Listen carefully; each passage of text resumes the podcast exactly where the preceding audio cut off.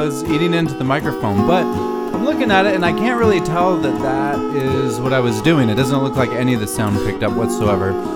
But all that to say, we have a very special Me and My Friends podcast episode tonight. My friend Hallie is here. She is the first lady ever on the Me and My Friends podcast. Woo! And she is probably the first um, lady to be in my apartment this year. Um, but it's only a month and a half into the year, so It's early. that's not so bad. Because I'm trying to have more gender balance in um, my apartment, but also on the podcast. No, it's actually just a complete random coincidence that she's here because uh, I've been following her. She's an improv comedian, an actress, if you will. And every time I go see her, I keep thinking, wow, she's really good. And uh, she'd be great for the podcast. But then when you sent me a link the other day to um, share more about what you've been doing, I realized that you do a lot of cool stuff. You are um, in a comedy duo called Secret Cervix. Secret Cervix. yes. and you also have an Etsy page. Yes. You are also a movie reviewer on a movie reviewing podcast Yes. with other local Portland celebs. Yes. So you do all kinds of cool stuff. and so I knew I just needed to have you here. So welcome. Thank you so much. I'm so honored to be here. Yeah, and uh, we're coming right off a performance. Uh, I went to go see you at a theater. Yes. I am scrubbing my brain for the name of it. It is Curious Comedy Theater. That's the one, and it's number three on Google if you Google things to do on a Friday night in Portland, as I recently did. Yeah, which is so awesome because the theater has been working really hard to, um, you know, get improv and it, you know, the theater itself out into the mainstream. A lot of people still really confuse stand up and improv. Um, we have this kind of like ongoing joke at the beginning of our main stage show that's like, how many people here for the first time? Yay! How many people thought they were going to helium tonight? Yay! um, so it's it's it's really great that it is coming up as a you know third result. And it's a really nice theater. It's very clean and fresh and modern. And there's I, what I thought was really interesting was the AV component. Yes, uh, we recently got a grant, I believe, last year um, through uh, dealing with the All Jane Comedy Festival and uh, recording female comedians doing their sets. Uh, I'm probably butchering that, and our artistic director would probably be mad if she heard me. But, you know, long story short is that we have this ability now to live stream our comedy shows through Facebook and other platforms. Uh, we just recently had one through uh, Mozilla, which was great.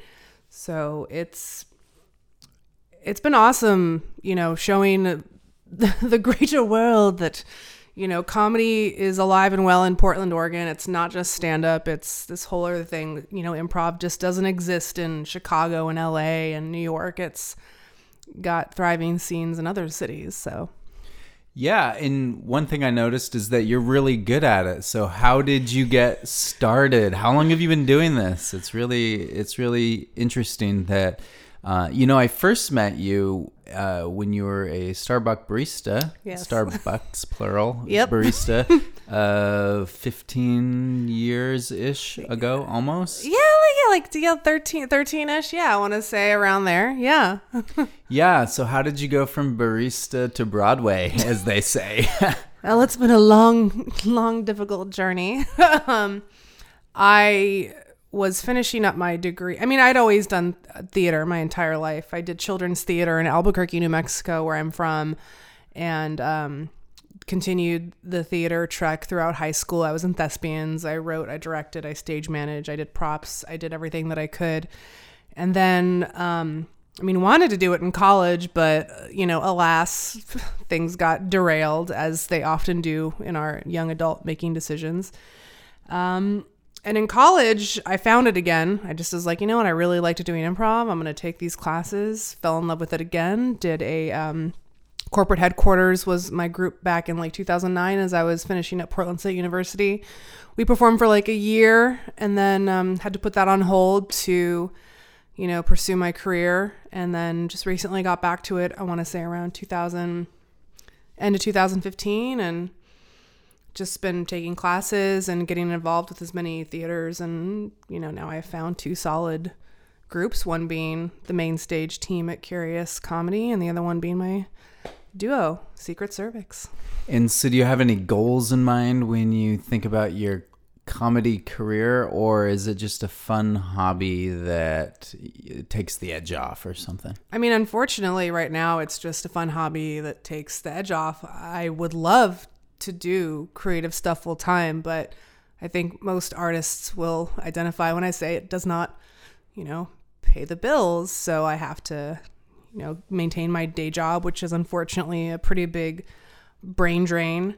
So it can be a, it can be a lot to to work a day job and do you know improv on the side. I wish I could do more of it, but unfortunately, it's right now it's about finding that balance between what can I actually do and then still have that time to let my brain rest because I need I'm coming to realize I really need that too. I need that Netflix binge day or whatever. Oh, yeah. yeah, that's a that brings up a really good point. How does somebody involved in comedy even make money from it? Like an acoustic musician, you know, playing guitar, in the very very least they could go down on the street corner and play guitar, but if you stood on the street corner telling jokes, uh, people just think you're a crazy person. Yeah, there is pretty much no no money uh, in comedy if you are just starting out. Um, I, I can't really speak to the stand up side of it because I haven't been involved in that. So they might make, you know, small booking fees off of what they do. But uh, improv is, no, it is, is not a paid gig. I think we're trying to maybe move to that as we move forward in our, you know, technology and, and streaming advances. And, and but as for right now, we all just do it for the the love of the craft and performing um, because there is such joy that we all get out of it and gratitude, especially when you have a big audience laughing at something that you've created with another person. It's an amazing feeling. Mm-hmm. And so, would you consider the scene in Portland to be vibrant when compared to other cities, or how does it compare? I would say that as far as I can tell, based on what I know about Portland and what I've kind of seen when I've visited other larger cities, I would say Portland's scene is probably the best right now. We have, when a couple years ago, not even a couple years ago, um, there was probably only three major theaters in town, and now there's probably like six.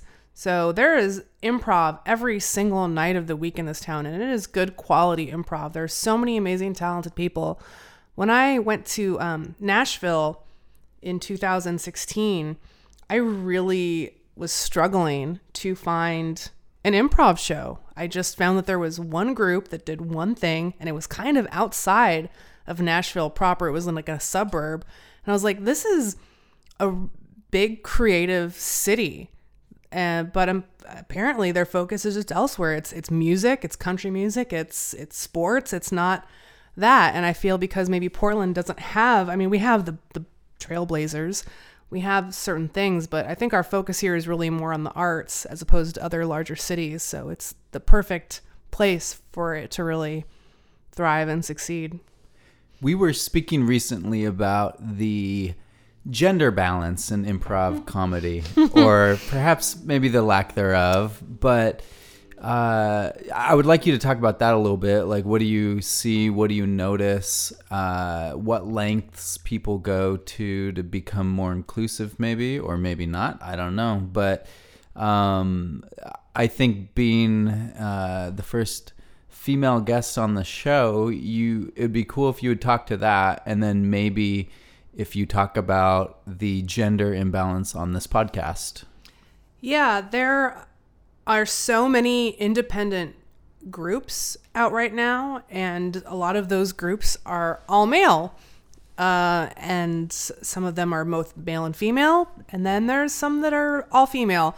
But there tends to be this long-standing debate, which has been going on for a long time, not just in the improv community, but like I feel like the comedy community in general, is that you know women aren't funny, and while that has that ideal has really phased out, I feel like the anger, the residual anger from that, is still kind of like there. So when we have a show where through no fault of the booker, you know, they're doing like a first come first serve or whatever, all the groups end up being male. You know, I feel like the theater leaders in this town are very cognizant of being like, okay, this isn't okay. We have all male performers. We have three groups going up tonight. They're all male. This, you know, that's that's not great. Um, so I really feel that the theater leaders in this town, I mean, quite a few of the theater runners are female, which is great. Um, and I think that they do great uh, leaps and bounds to make sure that females are included and represented equally. But, you know, sometimes those ideals can slip through the cracks and up- uproar will happen. Um, there's a Facebook page and there's many, many debates. Uh, about how why do you why are you in an all male group and why haven't you included females and they're always very heated and i i don't know I, I i check in on them i don't want to respond but i think it's interesting how people will justify how how they've come to be and why they think it's okay. So i don't know. Yeah it's interesting that there there there's just a conversation about that. And yeah i don't know if it's a reflection of just the city that we live in and the types of people here that that that move here to kind of strive for those ideals but i think it's encouraging that it's a conversation you know? I think it's great that we're having the conversations. I sometimes also feel like sometimes it's like beating a, a dead horse. Like we all know that this is an issue, and I think people are doing the best that they can. Um, so.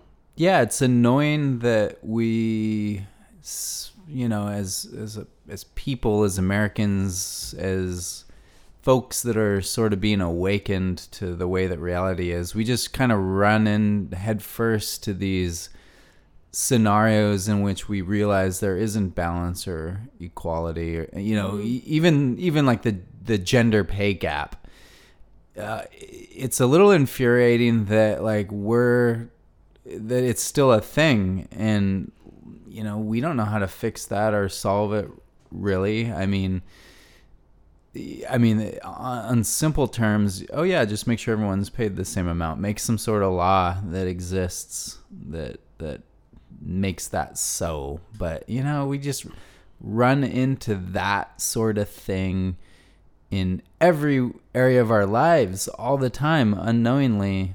Um, and it sounds like comedy is one of those areas as well. Oh, yeah, it is definitely not immune to the same plight that we face in in our jobs. It's it's everywhere all the time, and it's probably going to continue to be. You know.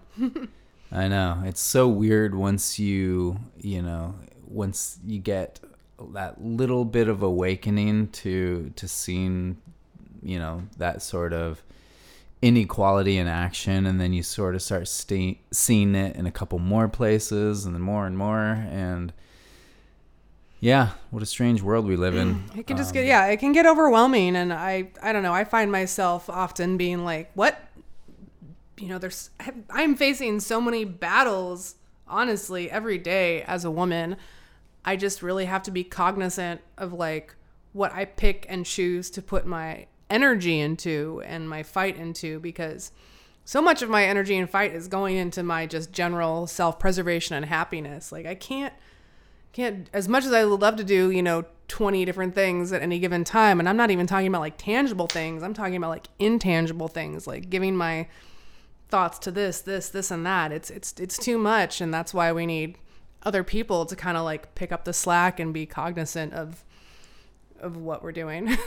Yeah, and there's so many things that might occur that are just kind of robotic in in nature, and you don't even think about them. Like maybe inviting the other guys from the office to go get a drink afterwards, and maybe you talk about work related stuff there, and maybe people get some sort of advantage from that, and that's like not necessarily intentional, but it's if you're not cognizant of it, it happens and it exists and it occurs, and that's the sort of thing that you know multiply that in all areas of your life. Um, for bit, yeah, it's kind of a bummer. yeah, it can be. It can be. That's why I, like I said, I really have to just. What? Yeah. What do I care? What do I care about in the long term? Not just what do I care about today. What What issue do I really want to focus my energy on and and, and stick with that? Because otherwise, it's just going to be too much. So let's talk for a moment about Secret Cervix. Yes. What kind of um, mysteries or crimes are you two solving? Uh, well, we are protecting and sec- Protecting. protecting and securing the comedy perimeter from all uh, non-funny outsiders. Oh, really? so you guys go to comedy shows and then call sh- bad comics out? No, no, no. Oh. We just our our shtick is, uh, you know, because it is a stick. We're like uh, we're secret agents, and we just have a lot of fun. It's my uh, very good friend Adrian Warner. We're both from Albuquerque, New Mexico. She, or, or no, I'm from Albuquerque. She's from Santa Fe. We're both from New Mexico, and we found each other in the community scene and just really admired each other's work and decided to start playing together and now we've been doing it for over a year and yeah one of portland's only regularly performing all female duos Uh, that's pretty cool. How much do you guys charge? uh how much do we charge Yeah, yeah, we're talking about uh, how do we Shows? get comics paid. uh well i mean you know it's we don't charge anything we we do our shows for free and then you have to pay a fee to get into them I see. so we we try and do at least uh our goal is always two shows a month sometime uh, next next month in march we're doing three shows so So if people wanted to hire you for a party, you don't have like a fee, like Oh yeah, I mean, if people wanted to hire us for a party, we could we could negotiate. Like, yeah. uh, of course, uh, that would be awesome. I think more people should consider hiring improvisers for their entertainment at a private party because That would be cool. Just like totally interrupt a party and uh, Yeah. yeah. like what I mean. What do people even have now? They have bands, obviously. Nobody Uh, even likes that. nobody even likes a band. I don't think so. Everyone's kind of disappointed or annoyed when a band is performing at a party. I feel. I think it's because it can get really loud, Yes. and at a party, people want to chat still. So, Yeah. you know, at an improv show at a party, I mean, you should still be respectful of the performers and maybe like not talk during the actual performance, but there's at least like lag time in between where I don't know. I don't know how it would go. Improv is for hire. I don't know how much that's been explored. That'd be interesting to see how that works in the real world. Hmm. Maybe we can copyright that idea. Improv in the real world. Always Here's the, true businessman. story. Yeah. Um, okay, so give me a, a better idea of what Secret Cervix is, though. Like you, you, you kind of describe improv comedy duo, all female, but like an example, like what? How does? So we do we do long form improv. So what a lot of people are probably used to seeing is short form improv on shows like Whose Line Is It Anyway, where you do kind of these gimmicky games like you know we're gonna be newscasters and we have quirks. Uh, so we actually do uh, scenes that are we'll do multiple scenes within like a 20 to 30 minute set which are different but might be uh, connected. There's lots of different long form formats but um, the one in particular that we've been experimenting with lately is um, location based. So we'll get a location from the audience uh, like a mall or an airport, but not those things because those can be very transactional. Um, and just, you know, do scenes within that world. So if it's a circus, you know, it could be a two trapeze artists fighting about their next trick, or it could be a lion tamer and a lion, like, you know, just scenes within that world. So yeah. Yeah, your last show, you did something similar where you created an entire world and had you were basically directing actors and actresses to exist in that world. And I thought that was really creative and funny and it was kind of amazing that you guys just all invented a story right there on the on the spot and that it could actually be entertaining and fun for the audience. Yeah, that's um that's the second half of Showdown. Showdown being uh, Curious Comedy's uh, main main show, which is Fridays and Saturdays at seven thirty. The first half is short form, um, like Whose Line, uh, which is really fun. And then on the second half, we do that more long form stuff, and it and it's called Director's Cut. Uh, so yeah, each of us are the three winners of the first half are given genres, and we just you know make up little mini movies, and it's it's a blast, honestly. I'm glad you enjoyed it. yeah. And uh, uh, let me put you on the spot for a second. Okay. Uh, can you tell me and the audience a little bit about your personal goals as it relates to improv? My personal goals, oh man, I guess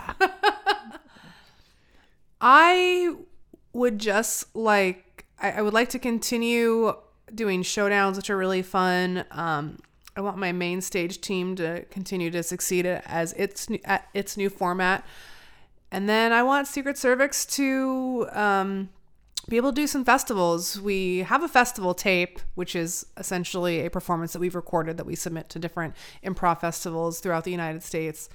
So I want us to get into a festival. We've applied to a couple. Some of them haven't worked out for us date wise because of our vacations this year. But um, yeah, I, I want to do.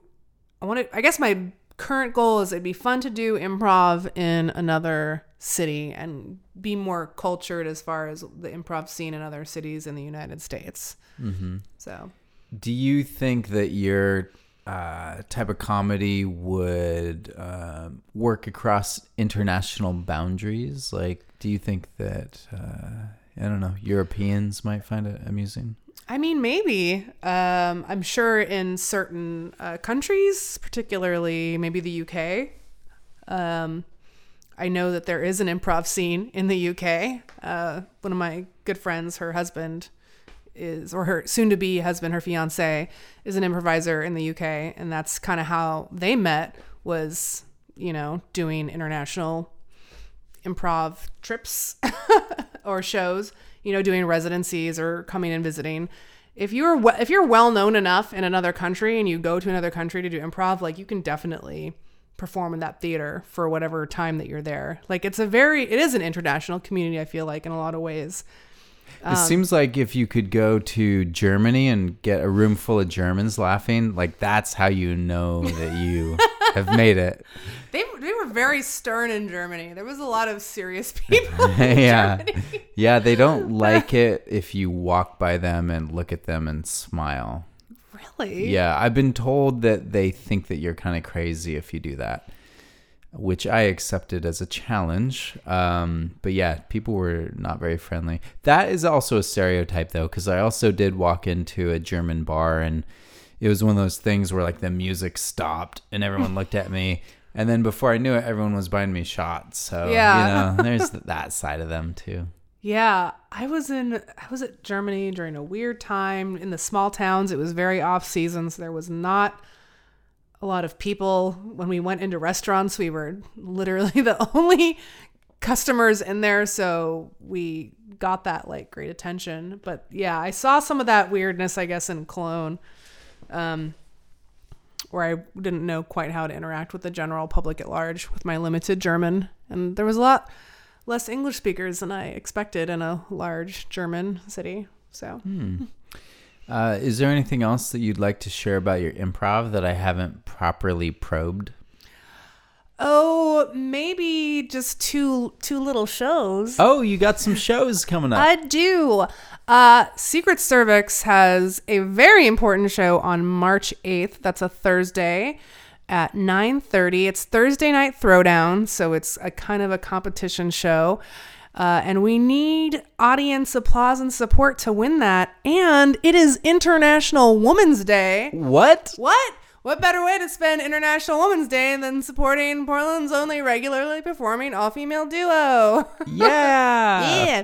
All right. Um, and then after that, on three consecutive Saturdays, I believe that is the 10th, the 17th, and the 24th, also at Curious Comedy Theater at 9:30, my sketch team is going to be performing Mad Dash, which is taught by Carla Kakowski of Orange Tuxedo um, out of Second City in Chicago. Um, so Mm, yeah, That sounds fancy. yes. Wait, isn't that where all the famous comedians come out? of? Yes. Whoa. what? Crazy. plug, plug, plug, plug, plug, plug. yeah, uh, I'll need your help uh, properly writing about that on Facebook. Yes. Yeah, we're gonna have an event out soon, so uh, spread the word. Mm-hmm. Um, well, that's cool. So you got your improv side. Yes. You also, I've heard rumors that you're also working on some stand-up material. Just revealed to you earlier tonight. Yeah. Yeah. Eventually, I would like to try some stand up. Um, I'm definitely more interested in the storytelling aspect of it because I feel like I am perhaps more funny when I'm just naturally telling a story, but it's good to have some some jokes queued up, I guess. yeah. Do you have any nougats? Uh, yeah, I guess I have one. Okay. All right. So I have just turned 34 years old. That was actually six months ago, but that's okay. Um, and I'm finding that I feel like I'm trying to enter a midlife crisis stage, but it's it's too soon for that. So I'm calling what I'm entering second puberty. And I'm calling it second puberty because I'm having all of these same problems that I used to have like Uh oh. yeah, like so when I like see a cute boy, like instead of like flipping my hair and smiling, I'm like sucking in my gut and like maybe putting a beanie over my like gray hairs that are starting. Um and I'm also having really strange uh desires. Like I just want to sleep until noon and eat bagel bites. Just just like a like a pubescent boy. De- anyway, delivery uh working on that, but you know, mostly just a lot of self self-deprecating things. So second puberty for you is experiencing a boy puberty? Yeah, it is. Yeah, it's not it's not a female puberty. It's like boy puberty. Yeah. Oh, that's the worst. yep. Oh my god, I'm having flashbacks as we speak. Hmm. Very nice. I think you should keep going. Do you have anything else? Um Or am I just putting you too much on the spot? oh, I mean maybe you're putting me on the spot. It's just probably like more self-deprecating crap. yeah, it's okay. We like to be self deprecating around this house and on this podcast. Good. Yeah. Is it good? I don't know. Maybe it's good. I think it's important to laugh at yourself um, and be okay with it. Um, I mean, otherwise, you're just going to be a clenched butthole hot mess the whole Yeah. rest of the time. Is I there is there a difference between laughing at yourself and just coming up with volumes of comedy material because of yourself? you know what I'm saying? Oh God! Like, ugh. Yeah, at which point do you need to just um, go to therapy or something? I don't mean, know. I do go to therapy. yeah, you know? I do too. It's, It's- pretty cool. I love it. I wish I could go more. I uh, love my therapist. Uh, I've had her for years, and then my job changed uh, three years ago, and she didn't take my new insurance, so I don't get to see her as much as I'd like because I have to play pay like more more money Oh, now to see her. Right. Yeah, well, American healthcare ain't right. Somebody once described uh, a therapist to me as a friend that you pay for, which I hadn't thought of before. oh yeah, But like a neutral friend though. in that context, I was like, God, that's kind of what it has become for me. Because originally it was like solving some problems. And um, now it's like, oh, yeah, I missed that friend. I should fork out my copay. Yeah, I wonder if that's what it was too, because I did try to see another therapist in between when I was like, well, I should just try and use my new insurance to find somebody new. And I saw this person. I was like, it's not the same. I know. I missed insert name here. And uh, it's it's still worth it to see her like, you know, once or twice a month as I can. yeah, I really lucked out with my person because I always look forward to seeing them, and they always kind of tweak my thinking just enough to Yeah, like, yeah. get me right on the uh, back on the right track. But I hear other people that talk about having tried therapy a couple times, and they'll say like, "Oh, I went with my ex-wife, and all they did was gang up on me," or something like that.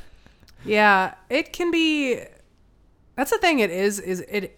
It's like dating in a way. You're just trying to find that right fit of a person. Because I was seeing someone before her who I thought was great until one day I was like, "Holy shit! You're like a f- like I love my dad, but." I thought of him as like, you're like my fucked up second dad who's like being really mean to me about weird things. Like, what? Hmm. So, and that's when I realized, like, I a should not have been seeing a male therapist to begin with because he didn't understand my like PMS lady problems. He pretended like he did, but it was all he was like old. He was old. He was older, and I'm not like hating on. I'm, you know, I'm sure he had a wealth of experience, but that probably also worked against him in some ways in dealing with younger female patients. So, I think if you take the general male personality and put that into a therapist, that's like the wrong personality for a therapist because how often do men listen to somebody's problems and then just offer all the ways to fix them? Hmm. Which I mean, again, it's a total stereotype, but I do that all the time. Hmm. Whenever I'm talking to anybody, I'm like, "Oh, well, you just need to do this or try this or have you thought of this?" Yeah, it was it was a lot of that. It was um also a lot of pushing the mindfulness method on me, which you know, whatever. It was it was the breakthrough scientific or whatever, not scientific. It was the breakthrough therapeutic approach at that time. So I understand why he was using it. Uh, it's still getting very heavily uh, thrown about, but I told this therapist that I'm with my, my therapist now. I was like, I am not about that. Like, I can't, I am not a still thinker. Like, don't try to make me a still thinker. You need to do other things for me. And she was like, okay, I will work with you on that. And she respected that. What is the mindfulness technique? Is it just like stewing with your thoughts, or is it the one where you kind of let them just roll off you? I think it's that one where it lets it roll off you. And I'm not completely hating on mindfulness because I think there are really lot of great aspects to that approach because its main jam is like living in the moment. yeah. which I definitely know I need to do more of because I'm a very uh, future. I'm a future caster. yeah, me uh, too. Like big time. Like I just like obsess about the things that I have to do the next day, the next week, or whatever. Yeah. I have a really hard time just being like, today is what I'm going to settle into. So I definitely like that aspect of it, but. He was doing a lot of like Tibetan bowl shit, oh, and Oh, I was just like, I'm not. No thanks. Like I can't even do yoga. I can't sit still. Like I couldn't even take naps when I was three. I got kicked out of daycare. Like as you can tell, I'm talking a million miles an hour. So like these methods are not for me. yeah, I- I mean, you don't want to pay good money to sit and listen to someone play around with a bowl. and be like, Exactly. Here's a tone that will heal your soul. yeah, that tone it did not heal my soul at all. God. Um, yeah, thoughts though, man. Mindfulness. I I find that some thoughts that I have are they I I kind of crave them and if they come into my head, I'm like, "Yes, this thought is back." But it's always a very bad thought, so I get like this weird kind of painful pleasure from it. And and so then I think, okay, I just need to like be with this thought and let it rush through me. But um, sometimes the thought sticks around for a while, and then I feel bad for a long time after that, and then I start to wonder about this whole idea of mindfulness and you know stewing over something, or maybe I'm just not doing it right. I don't know. Yeah, I, I would say that my uh, what I know about mindfulness is not stewing over things. It's Oh, it is it is more bummer. it is more of a like if you have a negative thought like or a, a thought that you know is going to be invasive, being okay with letting it like come into your head for a little bit, like letting it slosh around and being like, okay, I'm done with you now, and letting it go away and being like, that was nice. See, the the Now- tactic that I've kind of come up with for myself is the idea of having a bouncer in my head. And I, I picture this one bouncer that I know from Port Townsend, which is where I grew up. And when a bad thought comes in, I like to picture him pulling it out and saying, No, you can't be there. No, that's that's no, that's a really great idea because that is how my therapist also tells me to um, regulate my negative thoughts. She's like, just you have to have these if you're a visual person, which I am, and she picked up on that. She's like, okay, based off of this aspect of you, this is a method I can recommend to help you feel better, which is just essentially talking back to your own brain. Yeah. Like separating, like you and your brain are not one entity. Your brain is like a walking, standing person, and you are a different person. And you just like talk shit to your br- your own brain, being like, "No, we're not gonna do this today. yeah, I'm We're over not allowed this. to talk about this. I've got this, this, and this to deal with, and this thought is not welcome." So Isn't that weird though that that that's how our brains work? It, some people you meet and they don't have that. They don't have like that internal brain that's like making everything more challenging. But then there's certain people like myself that um I I don't know why I have to wade through negative talk, you know, past my waist every time I'm trying to get anywhere. Oh yeah, I 100% I'm there with you. This the entire bus ride this morning, I think I was telling you earlier, I had just negative thoughts on repeat and they were not going away because I was just trapped in this like people tube of wet cigarette smell and snow everywhere and I was like, how can I get out of this? And it's and it is, it's really hard and difficult. Yeah. Well, Anyway. that God, now that bummer's over with. yeah, that's a funny track we just took. Um, why don't we go back to talking about? So you're on a movie podcast, It's yeah. I, I guess we need to call it more of a webcast. webcast. What's the difference between a pod and a web? I don't know, but I do know that we record it at uh, All Classical Portland. Fancy. And that it's not on the air, but it is a program that is available to the people on the website, allclassical.com slash on the aisle. Okay. Do you have any idea to track how many people listen to it? Like, do you get good responses? Do you get queries and that sort of thing? You know, I'm kind of new to the webcast. I joined in September, and I'm not really uh, the moderator. Um, I don't really deal. We we do have a Facebook page. I think we're working on maybe getting a Twitter. I think we are also. I know we. I know for a fact we are available on iTunes. So I don't really know uh, our subscriber amount slash population at the moment, but you know, it's it's it's a really great varied view. It's we have Ed Goldberg who's uh, works at All Classical. He's a DJ there. He's from New York. He's got um, you know he's a writer as well. He's a published author. Uh, he does another segment on the air where he interviews authors as well. So he's got a great uh, breadth of knowledge about just narrative and writing and, and movies. And then uh, we have DK Holm, who is a f- local film critic, and he writes. Um, he used to write locally, I believe, and he also uh, writes for other papers um, in other uh, cities. We have Mona Bowen, who is an amazing, talented uh, woman as well, and then the producer Jordan Lewis. So we all have very interesting takes on the films that we watch, and we watch not only like mainstream megaplex movies or multiplex megaplex. That's something I just made up at the multiplex.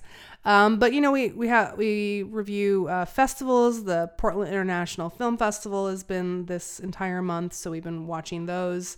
Um, we'll check out new DVD releases. We'll check out stuff that is, and Doug will hate me if I say this, has dropped on Netflix because he hates that phrase. like it, he hates when we talk about movies like their rap albums. Yo, this new movie just dropped. Um, Old school. yeah, old school. so yeah, it's it's I I wish I it's every week. It's it it drops every Friday. Ooh. it drops every Friday on the All Classical Station uh, website, but you know, I unfortunately because of my day job cannot do it every week. So I'm on there like twice a month, but you know, I grew up loving movies. I almost got my film studies minor. One credit shy. Mm, give it to her. Please, Portland State University. I don't want to give you any more money. Maybe you can give me something. You know, the listeners of this podcast, let's all start a letter writing campaign Yes. to get Hallie that one credit that she so deserves. I mean, the podcast has got to be worth more than whatever you would have done in any class at college. I agree. I agree wholeheartedly. Yeah. Um. So yeah, it's Webcast, I mean. Sorry. yeah webcast. I know it's so hard for me to say that. Uh, but yeah, it's it's amazing. I love the, I love them all dearly. It's interesting to hear. They have such um, you know, not to play the age card, but you know, some of them are older, and they oh, I have thought you said H no the H age card. horror film. They do know a lot about horror, but you know, Doug and Ed have have been watching and doing this much longer than I have. So mm. I love, you know, hearing their take on, you know, actors that have recently deceased or they know so much more about movies than I do. So I also love soaking up their knowledge. So it's also a great place to learn about really old hmm. sorry, I'm not that old, but to learn about, you know, film history is what I'm getting at. Yeah. it's they they know so much about film history and it's so important and those nuggets are dropped throughout the webcast as well. Do you have a favorite genre or type of movie that you like to watch personally? Oh, I gosh. I mean I, I have three probably. I really love i just love a good drama. I like a good uh, comedy and i love a good horror so i would say those three if i'm just gonna pick like the basics Yeah. Uh, Czech films. Have you seen a lot of Czech films? Uh, I haven't seen a lot of Czech films. I oh, actually, I've seen one Czech film. I can't remember the name of it right now because it was a couple months ago. But it was about like there was like a communism undertone. It was in the '80s. It was about a teacher. It was very interesting. Was Um, it Kolya? Was it? Kolya? About oh. the old bachelor that like has to take in this orphan kid, but he doesn't want to because he just wants to be a philanderer. No, but oh my god, it sounds like I should see it. You gotta see that. Yeah, it won an Oscar for best foreign film. oh, cool. And I, for years as a kid, I would always see it at the movie theater, and I wanted to watch it. It's it's called Kolya, K O L Y A. Oh, so it's an older film. Yeah, 89, I think. That's why I thought you might be talking about the same one. Um, but I had a friend named Koya, K O Y A. So for some reason in my little 10 year old brain, that connected, and I was like, I got to see that film someday. Yeah. And then when I finally did, it was amazing. Yeah, there. I think that we. Um, I mean, I've never been one of those people that's like, oh, I gotta read. I don't want to watch that. If you're one of those people, just look deep inside your heart and, and get over it. I mean, you you read the your Facebook every day. You read the internet every day. Just there's so many amazing films that you're missing out on. Foreign language films.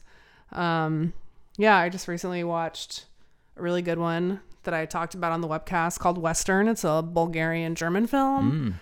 Um, I also just watched Let the Corpses Tan Ooh. from Belgium. Ooh, that sounds real good just in the title. It was interesting, you know, from the it's part of PIFF's After Dark, which is part of their like horror, but I would say that it wasn't so much horror as it was just more a violent, uh, artistic violent film, which some people aren't into, but um, stylistically interesting. Um, it had a lot of tones of west uh, spaghetti western, and I'm gonna butcher this composer's name right now, but I promise I know how to say it normally. Anicio Marcon. Hmm, I don't know. It sounds right to me. He's famous for doing all of the scores for famous westerns like Once Upon a Time in the West and all Oh, that. okay. Um, and he does a lot of stuff for. He did like Quentin Tarantino. Uh, he did Inglourious Basterds. okay. So Yeah. it's a very specific type of music and tone. Um, but anyway, I digress. Yeah, that's cool. Uh, I'm gonna have to check those out. I also love foreign films. I I have no problem reading subtitles. Oh, good. um, it's nice to meet someone else who does not have that problem. Um, so we're getting to the end of our podcast here. Um, I keep thinking like, how can I uh, get the most out of you? And I was thinking maybe you can offer, being a movie buff, uh, some top uh, digital streaming recommendations as a departing gift. Oh my god. Digital streaming recommendations. Um Maybe I can buy you some time. Hey, I think it's snowing right now. Oh my god. all I got. This is the thing. This is one of those questions that I just like when somebody asks me like what my favorite movies are, I just like freeze up because I'm just Yeah. like, "Oh my god, I don't and know." it's going on the permanent record, so it has to be a good one. Um, you can't, yeah, blow it. Oh, one that I watched. Oh, um, this is not going to be like one of my favorite of all times, but it's one that I watched recently that is streaming. Uh, it is called Tom of Finland. You can watch it on Hulu, and it is about um, Touko. I'm going to screw up his name. He's Finnish. Touko So he's slightly Finn. No, he- He's Finn-ish. no, he. he Oh, I like that. no, he's actually Finnish. He was the um, artist who drew all of the uh, super um, machismo masculine illustrations. Um, you, if you saw it, you would recognize it. Okay. But it was a. Uh, it was Finland's like you know film of last year that it was really riding on, and it and it is really beautiful in a lot of ways. It had it had some um, it had some problems, but overall, I, I really really enjoyed it. Um, so, and I think it's an interesting story about a little known illustration artist that was very important to the gay community. Okay. Cool. Well, thank you very much for being on the podcast. You're very brave to come on here. Um, Thank you for having me. and I I mostly ask for those recommendations because I'm actually looking for things for myself. Um, so that was a very selfish ask, but uh, it was nice having you over at the apartment, and um, I just want to encourage everybody who's listening to this in Portland to check out Hallie as she performs around town, and I will post the dates and times of her upcoming shows on Facebook. Thank you, Mike. That means a lot to me. You're welcome. Thank you. Have um, a good night, even though you'll still be here when I turn this off. It's true, I will. Okay. Well, see ya. Bye.